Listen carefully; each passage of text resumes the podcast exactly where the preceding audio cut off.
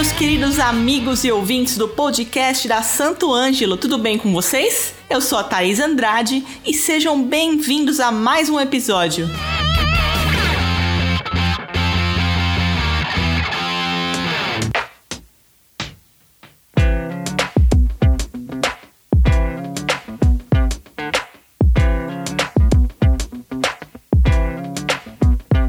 Hoje mais uma visita ilustre aqui no nosso podcast. Temos aqui uma pessoa que eu tenho a honra de chamar de amiga, que é a grande Juliana Vieira, guitarrista, violonista, empresária, professora. Um prazer tê-la você aqui conosco, muito obrigada por estar aqui.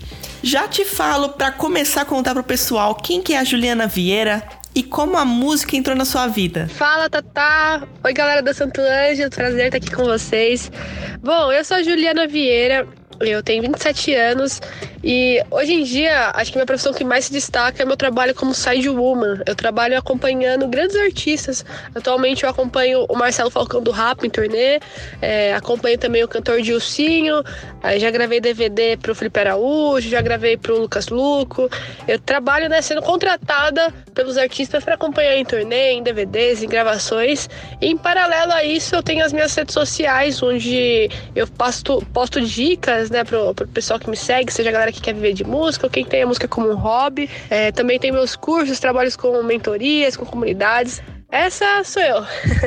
Você falou mentoria. O que que é isso, afinal? E você tem vários cursos voltados a ajudar a carreira do músico iniciante, certo? Explica um pouco sobre isso pra gente. E como que ter a influência do profissional certo pode ajudar na carreira do músico, do artista? Então, Tata, hoje em dia eu trabalho com cursos e mentorias, né? Eu tenho pros dois tipos de público. Pra quem quer viver de música e quer um direcionamento do que precisa ser feito, como chegar nos grandes produtores, o que precisa estudar, como desenvolver, né, a criatividade pra esse trabalho. E eu também tenho um curso pra quem gostaria só de tocar melhor, né? De se conectar com o instrumento, né? Tem muita gente que toca guitarra há muito tempo, mas tá estagnado, não, não tá se sentindo motivado até mesmo de estudar, porque não tá achando um estudo criativo, um estudo musical. Então eu trabalho dessas duas formas, para esses dois tipos de pessoas. E que, sem dúvida, ter uma influência profissional faz toda a diferença, né? Eu falo que a internet me levou para chegar nos grandes artistas, mas o que me fez ficar em cada trabalho, permanecer, consolidar, foi ter ouvido as pessoas que sabiam mais do que eu. Eu sempre fui uma pessoa que chamava o técnico de som no canto, chamava o diretor musical, pedia opinião dos outros músicos. Eu acho que é muito importante a gente ter essa humildade até nos trabalhos para reconhecer que alguma coisa pode não estar legal. E o, quando a gente demonstra que a gente quer aprender, que a gente estaria disposto para isso, faz toda a diferença no nosso processo, né, de aprendizado e também no nosso comportamento em uma gig. Ju, e qual que é a preparação que os guitarristas que estão escutando a gente precisam ter para começar a tocar em bandas legais, igual as que você toca, gravações de D V D? E também, como que mantém a calma na hora de uma apresentação importante?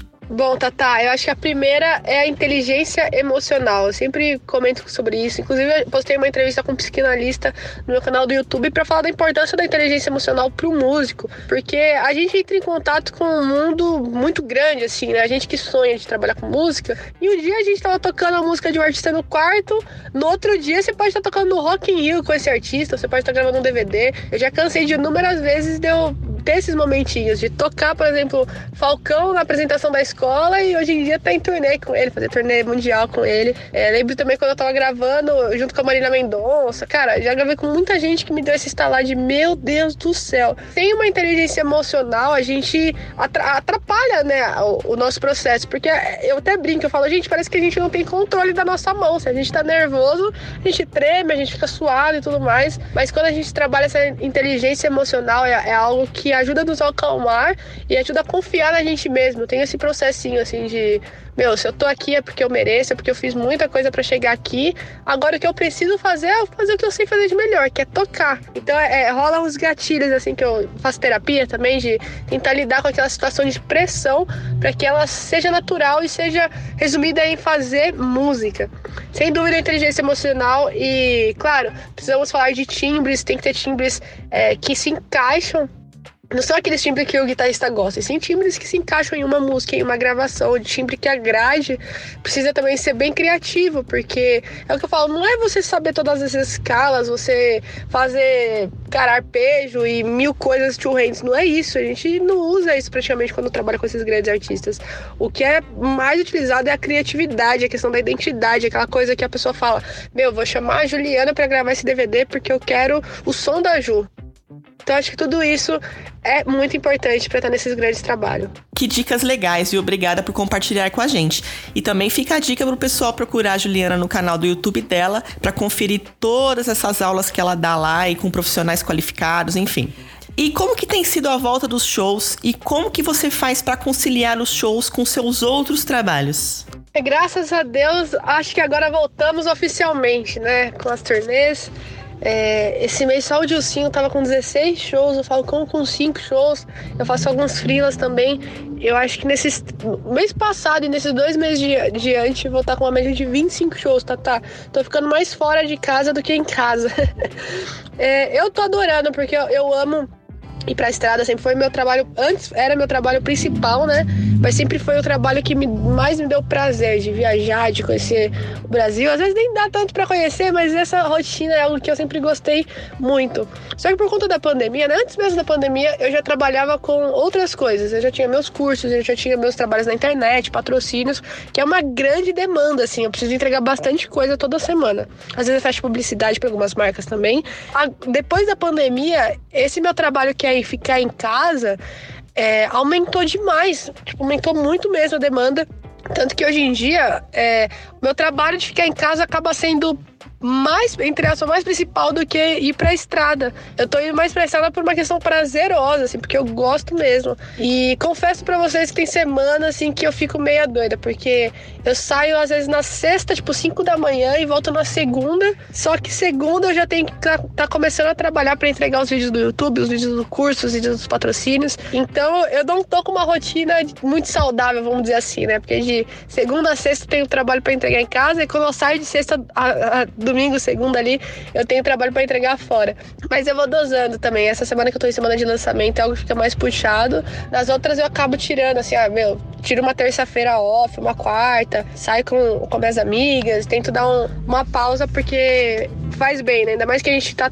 Eu trabalho muito com criatividade, com música, eu preciso estar bem emocionalmente pra conseguir fazer um bom trabalho, né? É isso aí. Eu costumo falar que segunda-feira é o nosso domingo, domingo dos artistas, que a gente precisa descansar, assistir nossos filmes ali, ficar em casa tranquilinha com os pés pra cima.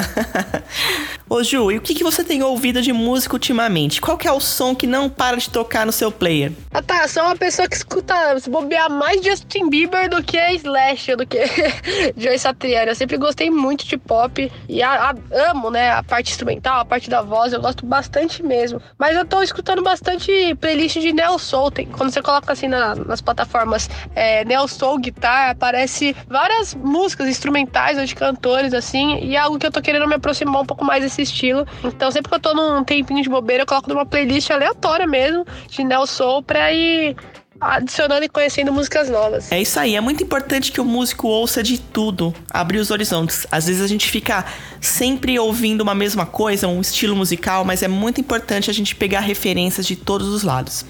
Ô Ju, e como que você faz o seu planejamento de carreira? Tá, tá, no começo, quando eu montei o canal do YouTube, foi algo muito natural, assim. Eu só queria tocar as músicas que eu gostava, me divertindo ali, não foi pensando estrategicamente. Mas quando eu percebi que eu tinha algo nas minhas mãos ali que me permitia divulgar esse trabalho para as pessoas do Brasil inteiro, pro mundo inteiro, eu comecei a perceber que eu poderia me aproximar de artistas e de produtores sem estar necessariamente fisicamente no mesmo bar, no mesmo boteco, ali, no mesmo casa de show. Eu poderia usar a internet para isso. E quando eu me toquei nisso, eu comecei a aprimorar cada vez mais meus vídeos, né? Investir em uma placa de som, investir, tipo, em um computador e tal, porque eu queria entregar qualidade. Quando eu consegui entregar uma qualidade, conseguia mostrar melhor o meu trabalho, tanto meu trabalho, meu trabalho visual quanto o trabalho de, de, da, da entrega do som ali, da entrega do timbre.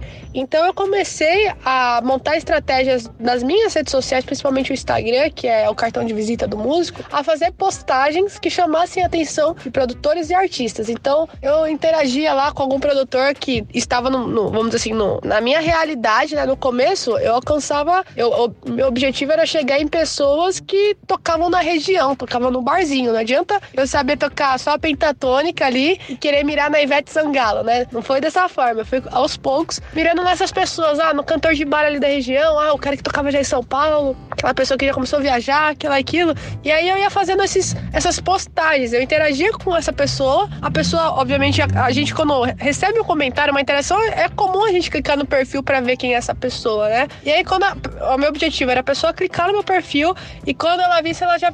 já encontrava aquele conteúdo que ela tava esperando, ou seja, tipo, ah, o cara é um produtor sertanejo, aí clicava num vídeo ali, pô, tem a Ju tocando sertanejo, aí clicava no outro, nossa, tem a Ju mostrando como que ela se comporta no show, ah, no outro, nossa, olha esse timbre que diferente que a Ju tá usando. Então eu fazia postagens específicas pra chegar nesses produtores, até chegar hoje no, nos maiores que me permite trabalhar com esses grandes artistas. Agora, eu vou fazer um bate-bola que eu costumo fazer com alguns artistas aqui de vez em quando, então você responde o que vem na sua cabeça, tá bom?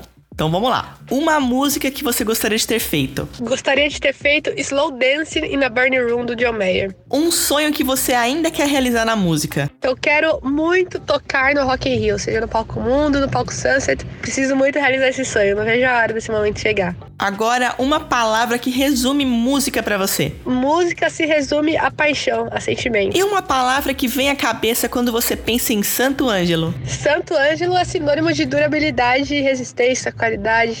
Tá comigo em todos os shows. Boa, Ju! Você saiu muito bem, obrigada.